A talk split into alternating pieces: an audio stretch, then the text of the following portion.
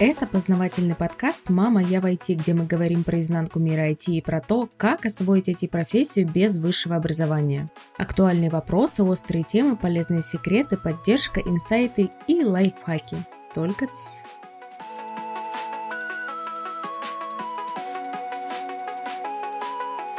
Привет, друзья из интернета! Меня зовут Мария Котова, и я уже несколько лет как могу с уверенностью сказать, что построила успешную карьеру в IT.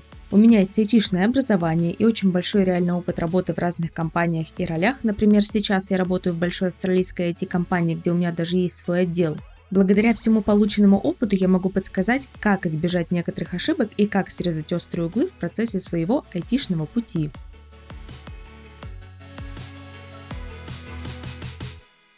И сегодня мы обсудим 5 важных моментов для прохождения собеседования при недостатке опыта. Я дам эти моменты в формате советов, которые помогут вам расслабиться и не дергать от волнения ногой или глазом в процессе интервью, потому что волнение – наше главное препятствие на пути к получению оффера и приглашения на работу.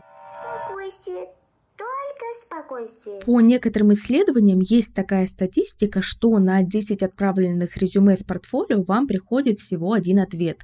Ну и по тенденции сами понимаете, что не на каждое приглашение на интервью вам приходит офер, что в принципе нормально. Поэтому первое, что я бы вам предложила сделать, это просто принять, что отказы – это нормально. Не каждое собеседование заканчивается предложением о работе. И дело может быть не только в ваших скиллах, но и в том числе в том, что вы и компания просто не подходите друг другу. Например, Одной из ваших сфер рабочих интересов может быть работа над зарубежными проектами, например, на английском языке. А в компании таких проектов может не быть вообще, либо быть очень мало, и команда под эти проекты уже сформирована. И тогда компания просто понимает, что она не может удовлетворить ваш спрос, и, возможно, вы не идеальный кандидат, потому что вы будете расстроены или вы будете не удовлетворены работой, что тоже скажется на качестве, и в конечном итоге это никому не нужно. Поэтому, выслушав вас и в то же самое время вы, выслушав предложение компании, можете оба прийти к выводу, что вам просто не по пути. И это абсолютно окей. Или может быть другая причина отказа. Например, вы настолько сильно волновались на интервью, что просто забыли все ответы или все на свете перепутали. И тогда вполне логично, что предложение о работе вам просто не сделают. Поэтому первое, на чем бы я советовала вам сосредоточиться, это на том, что любое интервью, любое собеседование – это просто опыт. И не суть важно, чем оно закончится на старте, когда у вас еще этого самого опыта в части реальных рабочих задач недостаточно. То есть вам нужно получить не только опыт опыт решения каких-то учебных задачек в процессе обучения перед тем, как вы пойдете на свое самое первое собеседование, но и потом вам нужно получить опыт прохождения самых разных собеседований в самые разные компании. И только получив этот опыт, вы в какой-то момент получите предложение о работе.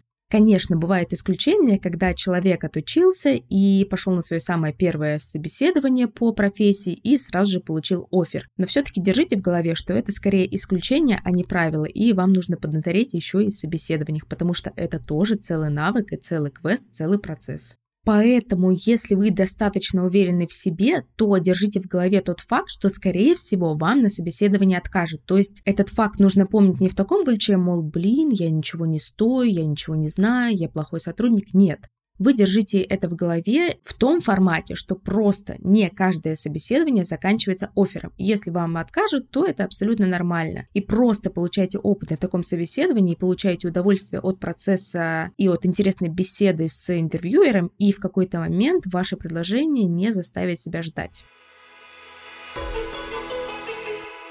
Второй мой совет такой. Если вам задают вопрос, а вы не знаете на него точного ответа, то не говорите просто «я не знаю», а обязательно рассуждайте. Да, вы можете реально не знать правильный ответ, но вот это «я не знаю» и точка это не показатель вас как человека самостоятельного, как человека, который столкнется с новой задачей и будет искать на нее какое-то решение и ответ. Это показывает вас как человека, который ждет какой-то готовый шаблон, и если он его не получил, и если он не знает готовых инструкций, он сидит и, наверное, ничего не делает. А нам такое впечатление на собеседовании точно не нужно. Поэтому, если вам задают вопрос, ответ на который вы не знаете, по крайней мере сейчас, да, вы можете сказать «я не знаю», или вы можете сказать «я не уверен», а дальше, но я думаю, что, давайте давайте порассуждаем. И вот такие фразы будут очень хорошим продолжением, потому что дальше вы действительно должны порассуждать, а как бы вы вели себя в той или иной ситуации, а как бы вы решали ту или иную задачу и так далее. Поэтому просто я не знаю не подходит, но я не знаю, но давайте подумаем, вот это наш вариантик.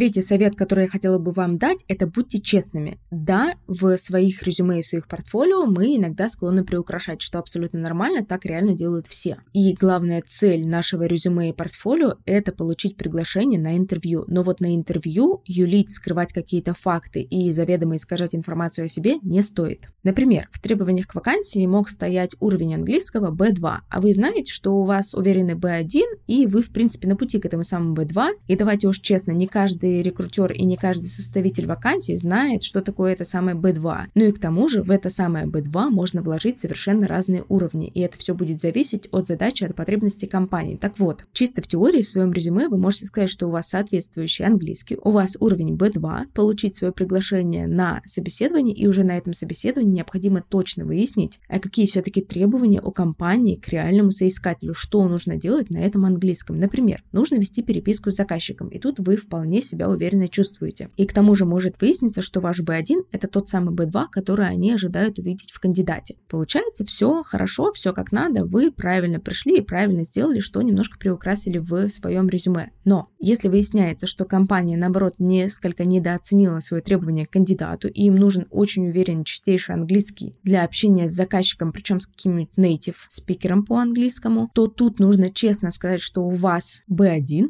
уверенный, но его будет недостаточно достаточно для общения, и расставить все точки над «и», что вы собираетесь учиться, вы собираетесь прокачивать свой английский и так далее. Если компанию это устраивает, то все супер. Но если вдруг принципиальным моментом в соискателе является как раз-таки уровень английского, то не стоит юлить, потому что даже если вы проскочите с этим моментом на собеседование, или если вас спросят прямым текстом, а вы что-то утаите, то, когда дело дойдет до реальных задач и до реальной работы, это вскроется. И поэтому я призываю вас быть честными на интервью. Смело задавайте свои вопросы, уверенно отвечайте на вопросы компании, на вопросы рекрутера. И в итоге будьте уверены, что даже если не в этой компании, как мы сказали в предыдущих пунктах, то в какой-то момент вам сделают тот самый заветный офер. И будет классно, потому что именно с этой компанией вы совпадете и по ценностям, и по уровню, и по своим дальнейшим планам. Может быть не на 100%, но хотя бы на 95%.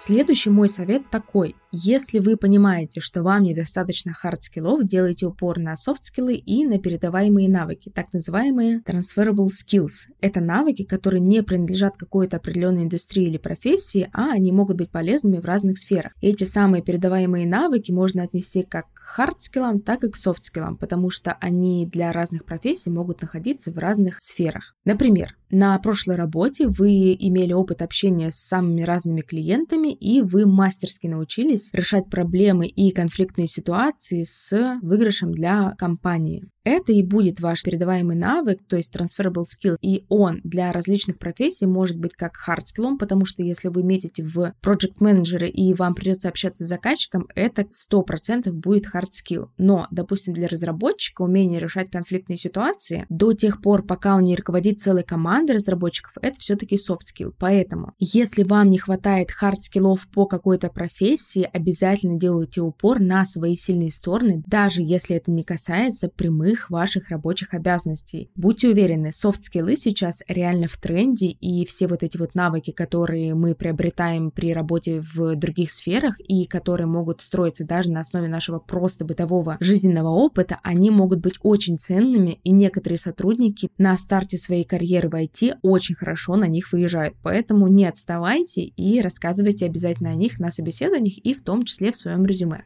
И заключительный пятый совет будет такой. Не стесняйтесь повторить в конце свои ключевые мысли о том, что у вас пусть и нет опыта, но вы с радостью и с особым рвением будете учиться, будете делать это быстро, будете компенсировать недостаток хард-скиллов своими софт-скиллами, и у вас супер боевой настрой на работу, и вы освоите все необходимые задачи в максимально сжатые сроки. Да, вы вроде бы сказали об этом в своем резюме. Да, рекрутер, когда позвал нас на собеседование, должен держать это в голове голове. И да, вы могли даже это упомянуть в начале, но фишка в том, что человек очень хорошо запоминает то, что было в самом начале беседы и в самом конце. Поэтому даже если в начале вы это обсудили, не стесняйтесь повторить это в конце, чтобы рекрутер после всей этой беседы вспомнил. А, так у кандидата же действительно не хватает опыта. И вот то собеседование, которое на позицию, допустим, медла было бы просто хорошим, на позицию джуниора является просто замечательным. И кажется, нам этого человека нужно взять. А если вы не повторите в конце, что вы начинающий специалист, может быть, это просто подсознательно у рекрутера отложится как-нибудь по-другому. Так что мой вам финальный совет. Не стесняйтесь повторять самые важные и ключевые для вас мысли. Это может быть не обязательно. Информация о том, что вы пока только начинаете начинающий специалист, это может быть также какая-то информация о работе, которая является для вас очень значимой. Например, график или отсутствие переработок или что-то еще. В общем, повторите в конце все то, что считаете важным, потому что за повторение еще никто никогда никого не кусал на собеседовании. А если вдруг с вами это случится, обязательно напишите мне, и я с радостью расскажу о таком необычном моменте в сфере IT. На этом все. Ставьте звездочки, подписывайтесь на подкаст на той площадке, где вы его слушаете. Также подписывайтесь на мои соцсети, ссылки будут в описании. А еще делитесь выпусками подкаста с друзьями. Услышимся в следующий вторник. Пока!